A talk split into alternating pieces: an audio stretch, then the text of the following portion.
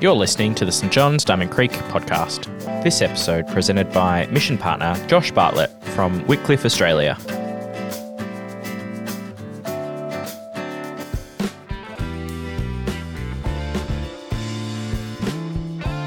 G'day. As Andy said, my name's Josh and I'm one of St John's mission partners. And last time I had the chance to preach at St John's, uh, I preached online, but it was a bit of a surprise. Uh, it was right near the start of one of Melbourne's lockdowns, uh, and so I had to had to jump in and preach online. Uh, now I'm preaching to you guys online, and it makes me think uh, just how many things have changed over the last four years. I mean, four years ago, if I'd walked into my supermarket and seen someone wearing a face mask, I would have assumed that maybe they came from a part of the world where uh, the air quality wasn't as good, and so they were used to wearing a face mask back home. Uh, these days, I would not bat an eyelid if I saw someone wearing a face mask in the supermarket. Or uh, four years ago, if I'd said Zoom to you, you might have thought of the sound that a two year old makes when playing with racing cars. Uh, whereas I'm pretty sure if I say Zoom today, that's not what you're thinking of. And if someone had predicted to me four years ago that uh, in the not too distant future there'd be a long, drawn out war in Europe, I probably would have said, well, maybe not. I don't think there's there's really an appetite for that sort of violence in Europe at the moment. And yet, uh, yet here we are with countries around the world, including Australia, doing record spending on defence because largely of this war in, in Ukraine. And at times of great change like this, it's natural to ask amongst all of these things that are changing, what stayed the same? Where's the solid ground that I can stand? And for us as followers of Jesus, it's natural for us to ask, well, who are we as the people of God amongst all of the changes? What should stay the same about us? Well, today's Bible reading is from Nehemiah chapter 8. And in this Bible reading, the people of God, the ancient Israelites, have experienced a time of great change. And they're asking these questions of who are we as the people of God? So, in a minute, I'm going to read the Bible passage to you. Uh, but before I do, I want to just give you a quick recap of the history of God's people up to this point. So, around about one to one and a half thousand years before today's passage, God spoke to a guy named Abraham. And God said, Abraham, I want you to leave the country that you've known I want you to follow me to a new land. And here's what I'm going to promise you I'm going to make your descendants into a great nation. I'm going to give you a special land of your own. And I'm going to bless people who bless you, curse people who curse you, and through you, I'm going to bless the whole world. Well, uh, fast forward and hundreds of years, and God kept his promise to make Abraham's descendants into a great nation, the Israelites. Uh, they were enslaved in Egypt for a while, but God rescued them. And God led them into a land that He gave them, the land that He'd promised. So He kept that part of the promise, giving them a land. And at first they were ruled by judges, but then ruled by kings. And, and there was the great King David. And now imagine that you were an Israelite living in that period, the period of King David. Uh, you'd have heard these stories of Abraham and God's promises to Abraham, and you'd probably think, oh, Look, God's made us into a great nation. God's given us the land he promised. And God also promised to bless the world through us. And, and maybe King David's going to do that. Maybe that's the, uh, the means by which God's going to bless the whole world. Uh, but God said, no, that's not what's going to happen. And God spoke to David through the prophet Nathan and said, David, actually, one of your descendants is going to be the one, the, the promised king that I'm going to send. He's going to rescue the whole world. And his kingdom is never going to end. How's that for a promise? One of your descendants is going to be the king forever. Uh, well, well, this this seemed great, and and David was su- succeeded by his son Solomon, and during Solomon's reign, Israel enjoyed a period of great prosperity, a golden age. But after that, things just went downhill. Uh, the kingdom of Israel split in half. There was the northern kingdom and the southern kingdom, and uh, in the south, a few of the kings followed God, most of them didn't. In the north, basically none of the kings followed God. The Israelites turned away from God, and time and time again, God said through prophets, He said, You need to turn back to me. You need to turn back to me. And finally, when the Israelites didn't turn back to God, uh, or if they did, it was very brief, and then they turned away from God and ignored Him and disobeyed Him again. Finally, God said, Look, because you have turned away from me, I'm going to let your enemies conquer you and take you out of the land that I gave you. And that's what happened. First, the Babylonians came and invaded the northern kingdom. And then the, uh, sorry, first the Assyrians invaded the northern kingdom. And then the Babylonians came and invaded the southern kingdom. Uh, they ransacked Jerusalem. They destroyed the temple and the walls of the city. And they carried the people away back to all over the Babylonian Empire. Now, imagine that you are an Israelite, one of God's people at this period in Israel's history. Your parents and grandparents have told you the stories of the, uh, of the promises that God made Abraham. And you're maybe, maybe you grew up in Babylon. And you're looking around thinking, well, God promised to make us a great nation, but we're not any sort of nation now. We're just scattered. And God promised to God promised to give us a land, but we can't even live in our own land now. And how could God possibly raise up one of King David's descendants now to be the king forever? When the Babylonians have put an end to the dynasty of King David, we're no longer ruled by kings. But then, one day, you hear that the king of Babylon has allowed some of your, your fellow Jews to travel back to Jerusalem and start rebuilding. And you think to yourself, hmm, Maybe I'd like to see the land that my parents and grandparents have told me about, this promised land that God gave us. So, when the next group of, of Jews return to Jerusalem, you go with them. And the place is a mess. You know, Jerusalem's walls are in ruins, the temple is in ruins, the houses are in ruins. It's just a complete mess. But you and your fellow Jews start rebuilding. You start uh, rebuilding the wall to defend yourself, start rebuilding the temple. Um, but then uh, the a new king comes to power in, in Babylon, and people who are opposing you rebuilding send word to the king, and they say, You're just uh, rebuilding because you want to rebel. And the king of Babylon says, Stop building.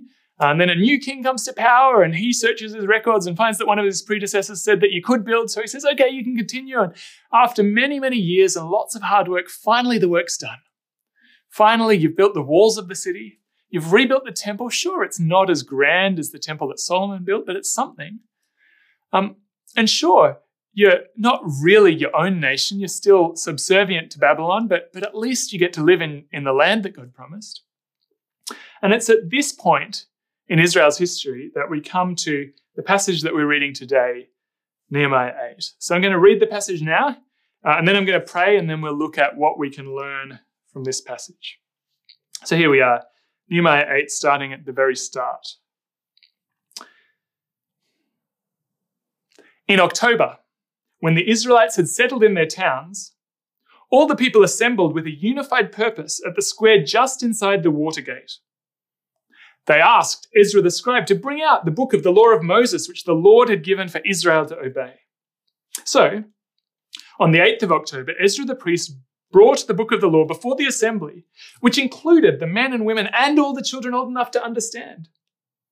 He faced the square just inside the water gate from early morning until noon and read aloud to everyone who could understand.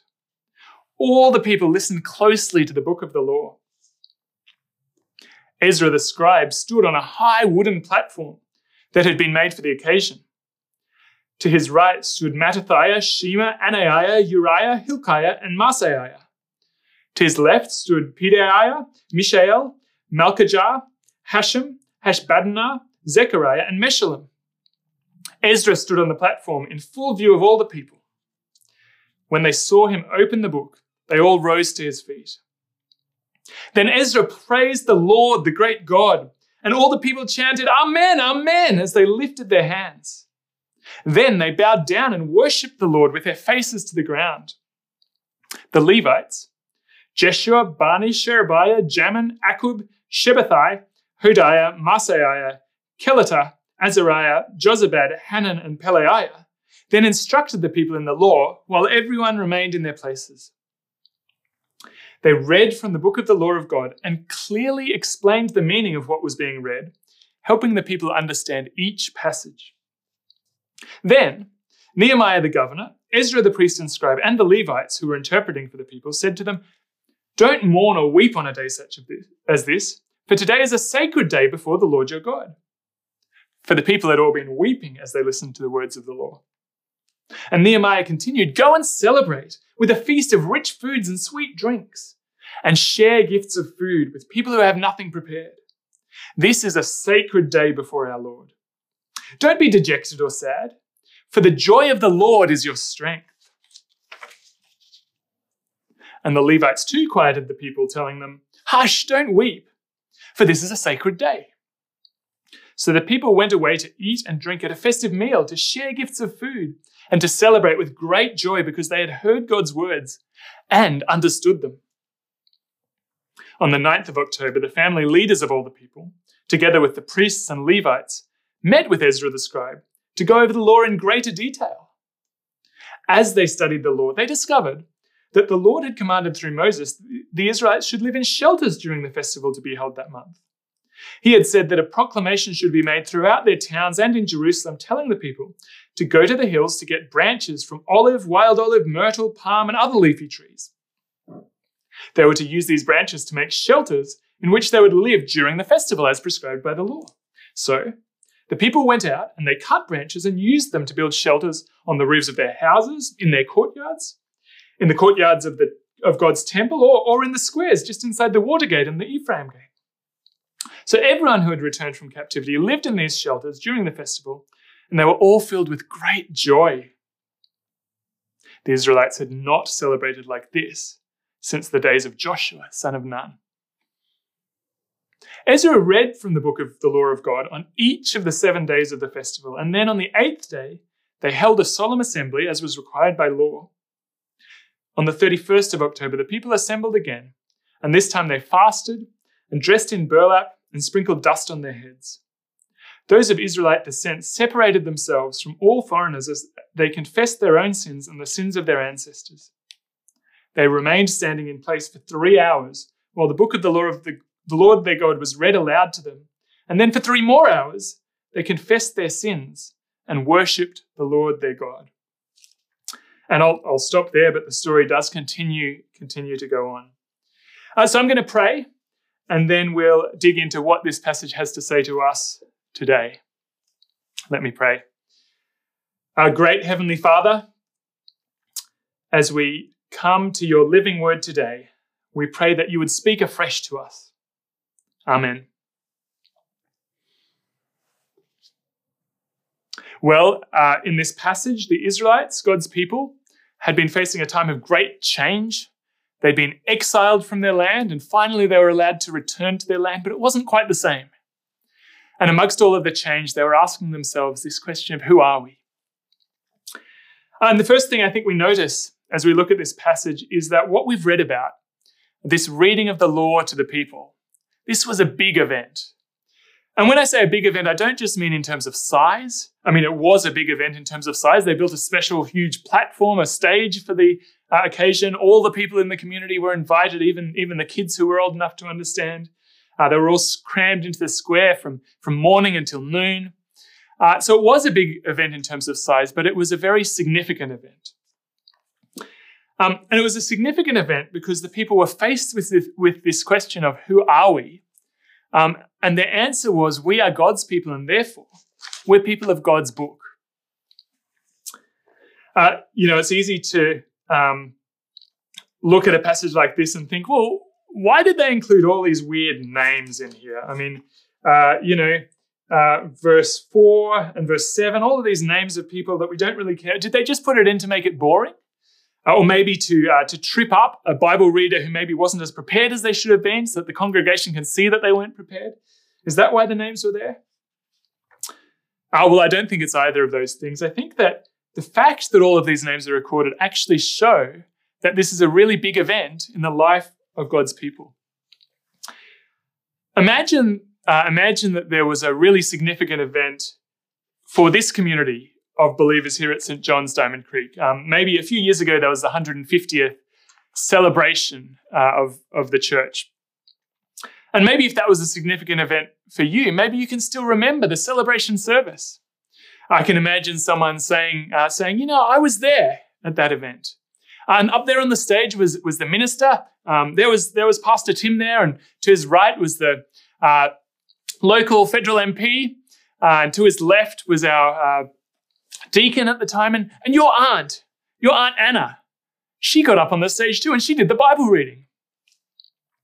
I think it's a bit like this with the names here. I can imagine someone years after this event in the passage saying, and, and your grandfather Meshullam, he was right up there with Ezra on, on his right. This was a big event in the lives of the people, and the names are here helping people remember. And also, uh, for God's people at the time, reminding them that we're a part of this. Now, um, for Israelites who'd grown up in the Babylonian Empire, probably most of them grew up not speaking the Hebrew language, uh, the language of the ancient Israelites. Probably most of them grew up as their first language speaking uh, maybe Arab, Aramaic, the language of the Babylonians, or some other languages, depending on where in the empire they were. And so coming back together and reading God's law in Hebrew, it says in the passage that the Levites interpreted for the people. And, and I think uh, I think it's clear in the passage that that includes a bit of explaining, maybe giving mini sermons of what's going on. But it almost certainly also means actually interpreting into a language that they could understand, because this was such a significant event that they needed to make sure that all of the people could hear what was going on and could understand it. Now, today, we're God's people, and, and as we saw before, we've been going through all sorts of big changes in the world. Uh, and like the ancient Israelites, if you're a follower of Jesus, and so you can say, Yes, we're God's people, then we should be saying, We're God's people, and therefore we're people of God's book. We rely on God's book to connect with God, to listen to God, and for God to transform us. Uh, and yet, many of us struggle to actually read the Bible the way that we'd like to. About 10 years ago, uh, Bible Society Australia did some research, took some statistics, and they said that only two in 10 Christians in Australia have any kind of Bible reading habit. Now, my role with Wycliffe uh, is in Bible engagement, helping people overcome obstacles into Bible reading. And so, about six or seven years ago, I actually did a survey here at St. John's. Uh, and at that time, uh, the figure was a bit better than 2 in 10. About uh, 40 to 45% of the people who were attending St. John's at that time had read the Bible for themselves uh, more than half of the days in the past week. And I'd say, based on my experience in churches, probably for people who are regularly attending church, that's a, that's a pretty typical figure, maybe 40 to 50% of people having a habit of, of regular Bible use. Now, you might say, well, that's better than 2 in 10, which is great. And that's true. Uh, but I don't think any of us would say, oh, well, four or five out of 10 is good enough. Because if we believe that the Bible is the main way that God speaks to us today, if we believe that God transforms lives through the Bible, then we need to be getting into the Bible as much as we possibly can. Uh, and you know, in my work with Wycliffe, I've found a number of obstacles that people in our Western uh, Christian churches face when getting into the Bible. Uh, one obstacle, one cultural obstacle, and this is one that we're all aware of, is the obstacle of busyness. Uh, if you said to me, Look, I'm not reading the Bible as much as, as I like, and I asked, Well, what's stopping you? The number one answer that you would say would be some variation on this theme of busyness. And you know, from what I've seen, I actually think that we live in a culture that idolizes busyness. We treat busy people as the most important people. And this goes to such an extent that if I have a day where, where I don't have anything that I really have to do, our culture kind of tells me to feel guilty about that because I'm not doing something productive. And I think this has seeped into the way that we view spirituality and the way that we view the Bible. Um, uh, to the point that we don't think of the Bible, of, of reading the Bible and spending time slowing down and listening to God as, as productive work. And so that gets in the way of reading the Bible. Another cultural obstacle, another cultural value which causes an obstacle to Bible reading, uh, is this value of uh, individualism and, and essentially selfishness in our Western culture. You can't watch TV, scroll the internet, drive through the town, drive through the city without being bombarded with ads telling you, you should buy this, you should go here, you're worth it, you should treat yourself to this. And I think that this indiv- uh, individualism has crept into the church um, and the way that we view spirituality to the point that we set unrealistic goals for our Bible use. And then when we fail to live up to them, we think, well, I'm the only one responsible for my spirituality. So no one, no one would really care to hear about my failures to read the Bible. Uh, and even if they did care, it's none of their business. And so as a result, we shoulder this burden alone, needlessly, because the reality is so many people here are struggling with the same challenges. And we'd be so much better together than we are alone. Well, we have these obstacles to getting into the Bible. Let's have a look at what we can learn from the way that the ancient Israelites engaged with God's book, with the Bible, uh, what that can say to us today. So, the first thing that we see in the way that these uh, ancient Israelites engaged with God's word in this passage is that they engaged with conviction. Uh, here's what didn't happen in verse 1 of the passage. When the Israelites had settled in their towns, uh, all the people, uh, Ezra the scribe said to all the people, You guys get a, better come together here for a, a solemn meeting, uh, and you better listen to God's word because you're supposed to be God's people. And if you don't listen to the Bible, then you're not a good follower of God. Well, that's not what we see, is it? In verse 1, we see all the people assembled with a unified purpose and then they asked Ezra to bring out the book of the law. The people had this conviction that they needed to get into God's book more. So much so that they built this special stage for the occasion. Uh, they summoned the whole community. They set a date, summoned the community, uh, everyone who was old enough to understand. Um, the people had conviction, and uh, so much so that as they were listening to God's word being read from early morning to, to the middle of the day, can you imagine if um, uh, if the St. John's sermons went from early morning to the middle of the day, you know, no matter how good Pastor Tim is at preaching, uh, probably most of us would switch off by the end of it. Yet these people had such conviction that they had to hear these words, that they were they were there listening, and more than that, they were being affected by it. They were weeping because of what they read and what they heard. Well, um, this conviction, I think, actually can serve as a bit of an antidote to the busyness that we face in life. Because the reality is that as busy as we are, we can't really say, I don't have time to read the Bible, because all of us have exactly the same number of seconds in a day. It, it always has to come down to priorities. And if we have a spiritual hunger, a conviction that we need God's word, then we're much more likely to prioritize getting into the Bible. Now, that's all well and good, and there are things that, that you can do to kind of uh, try and have a conviction, uh, try and be hungry for the Bible. But ultimately, I think that you can't really manufacture a spiritual hunger. And so I would encourage you, uh, especially if you're finding that busyness is getting the way, in the way of you reading the Bible, I'd encourage you to ask for God's help. Ask that the Holy Spirit would give you this conviction and this spiritual hunger. That you'd want to read the Bible because you'd want to be hearing from God every day. So the Israelites engaged with God's word with conviction, uh, but we also see that the Israelites engaged with God's word in community. Uh, it wasn't just the, the scribes, the Levites, the, the people who were Israel's teachers who got together and said, Ezra, you better explain God's word to us more. Um, and it wasn't even just the, the men in the community who got together, which would have culturally have been, uh, you know, perfectly normal for an ancient Middle Eastern society like that. Uh, no, it was the whole community, even the kids who were invited to come and hear God's word. They were engaging with the Bible together in community, and so much so that uh, in verse 13 we see that the family leaders came back together and wanted more. I like to imagine that in between verses 12 and 13, uh, all of the families have gone home after that first day of reading the law, uh, and they're sitting around, and one of the kids says, says, Dad, I didn't quite understand it when Ezra said this bit.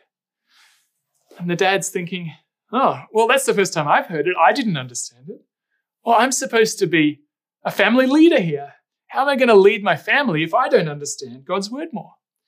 Uh, and so we see in verse 13, the family leaders came to Ezra and said, We need to understand this more. And so they looked through it in greater detail. And that's when they found out about uh, the festival, and they all went and celebrated that festival. You know, engaging with the Bible in community like this uh, has a number of benefits. For a start, it can protect against false teachings. Uh, if you are sitting down and reading the Bible on your own, it's easy to think, "Oh, maybe it means this," or or uh, or maybe I wish it I wish it means this, so I'll just pretend it does. But if we're regularly engaging with the Bible with others in our community and faith, whether it, whether that's um, maybe in our own household, if you have uh, fellow believers in your household, or maybe it's in the larger community of faith. If we're regularly engaging with the Bible, then we can learn from each other. You know, someone else in the church might say, Oh, I'm not sure it means that, because have you considered what God says in this other part of the Bible? But another advantage of reading the Bible in community is that it can inspire and encourage us. And this can help with the, uh, with the spiritual hunger that we were talking about before. Uh, because I believe God speaks through the Bible today. But what God wants to say to a, a young man who's unmarried might be very different, even though it's the same Bible passage, from what God wants to say to an older widowed woman, for example. And yet, when we engage with the Bible together in community, we can see all different angles on the same Bible passage. We can hear God speak to different people, and that can encourage us and inspire us and help foster that spiritual hunger. Uh, but as well as this, reading in community can be a bit of an antidote to this um, idolizing self that our culture gives us. So, how about you? Who can you read the Bible with in community? Uh, now, if you're watching this and you're a regular attender at St. John's, maybe you're, you're watching online today because you're sick, uh, then there might be some obvious people uh, that you see at St. John's that you might be able to connect with. Um, maybe you're maybe you're watching this and you've just stumbled across it uh, and you don't have much other connection with St. John's. But if you'd like to be more connected with St. John's, uh, you should definitely head to the website and connect more so that you can be reading the Bible in community. But for all of us, uh, if you're living with other Christians, maybe think about saying, hey, you know, we're all Christians, we all think the Bible is important. How about every night over dinner we just spend 10 minutes reading a short passage and, and talk, talking about it? Or if you live in a household that um, doesn't eat dinner at all the same time, maybe you'd like to say, well, how about every Thursday night we just uh, set aside the time for anyone who's home that night, we read a longer passage and spend an hour you know, chatting about it, praying about it, thinking what God's saying to us.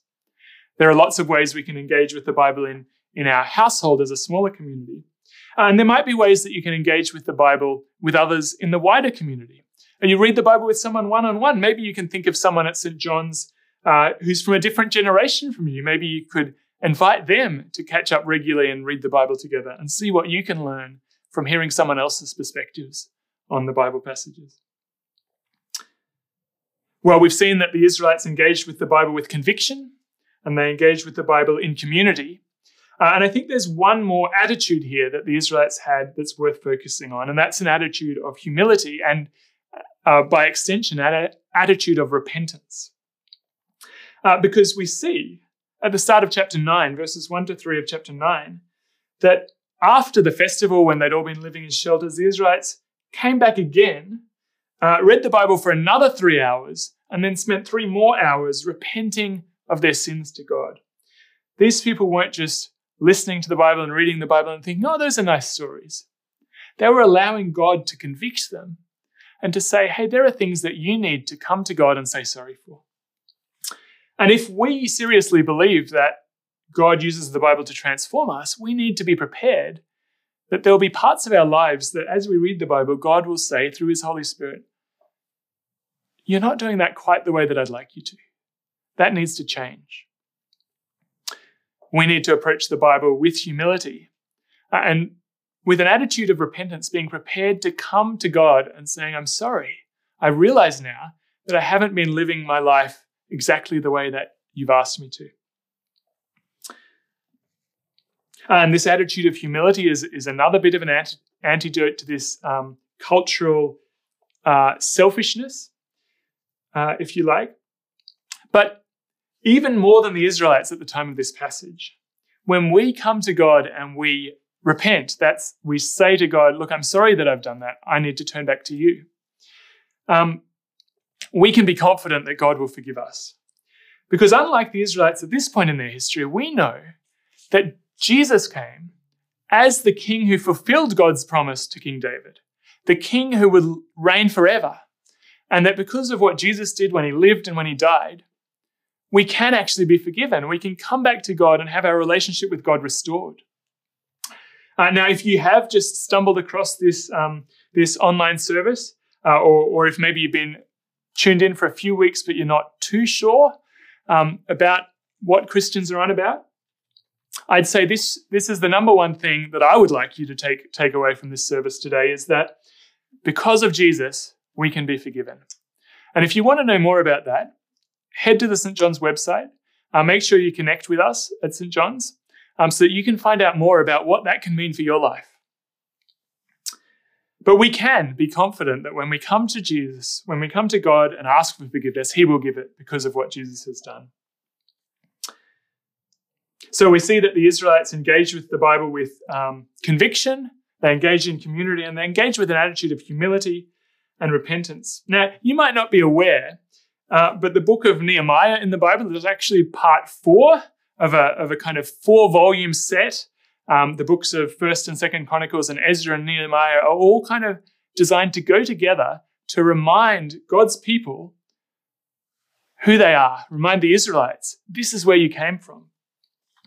Uh, and often, the way that we're tempted to read the Bible is in tiny chunks. Read two verses, uh, take it as an inspiration for today. But when you do that, you actually miss out on some of this big picture, on seeing how whole books of the Bible fit together. And you know, sometimes for, for Christians in the West like us, um, the Bible can feel a bit like a reference book. We kind of would never say that, but we think of it as something that goes on the shelf and I might look it up when I need it, but that's about it. Uh, and I think that sometimes the format of our Bibles, the way that when you open the Bible, it has numbers, you know, big numbers and little numbers and footnotes and everything like that can encourage us to think of the Bible as a reference book. But when we can take a step back and look at the big picture of the Bible, uh, that can help us to actually get a picture for God's plans, uh, for what He wants to say through the whole of the Bible. And so, if you're struggling to read the Bible, uh, as well as the things I've already said about uh, reading in community, expecting to confess and, and praying for spiritual hunger, uh, I'd really encourage you to have a look at other, other ways that Bibles can be formatted. So uh, there's something called a uh, Reader's Bible. The one that I really like is, uh, is called Immerse. Messiah is the name of the New Testament volume there. You can pick that up online at, at Word Bookstore or through Koorong. and you can see that the pages aren't in narrow columns with tiny text and, and footnotes. Um, it looks like a normal book. Uh, and by not having those interruptions, it actually encourages to, you to read some of the big picture. And I didn't realize what difference it would make not having the chapter numbers until I started reading like that. Uh, and it made me want to read more. Uh, so I'd encourage you to get the big picture rather than reading a few verses and thinking I'm lost. Read big and try and find a format that encourages you to do that. Now, um, amongst all of this, seeing the ways that God's people engaged with the Bible in today's passage, uh, it could be easy to think, well, that's all well and good for back then. Uh, obviously, the Bible was really significant for the Israelites way back then, before the time of Jesus. But what difference does the Bible make today? Uh, but I believe that today the Bible does, God does use the Bible to speak to us and to transform our lives. And so I'd like to finish today uh, with a story from some of my Wycliffe colleagues.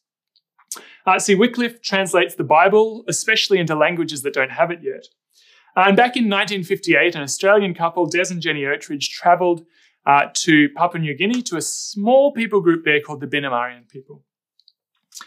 When they arrived there, there was a huge atmosphere of fear and mistrust among the people. It was a very small people group, only about 110 people there at the time. Uh, less than 12 of them were kids. The people were at war with lots of neighboring tribes. Uh, and there was such an attitude of fear and mistrust that many of the women in the Binumarien tribe uh, took great measures to not have tr- children. because they thought, well, what's the point of bringing forth a baby into such a, a situation as this? We're dying out as a people, there's no hope. Well, Des and Jenny worked on translating the New Testament into the Binumarien language, and they worked away at that for many years until they finally published a New Testament. And after that, Des and Jenny left the Binumarien uh, people. But some of the Binumarien people said, well, well, we better keep going with this. So, so with some support from Wycliffe and other organizations, they continued to translate parts of the Old Testament. And then a bit later, they went back and revised the New Testament because uh, no Bible translation is perfect, especially not the first translation into a language. And in June 2018, the Binumarien people published a revised New Testament and had a, a dedication ceremony for that.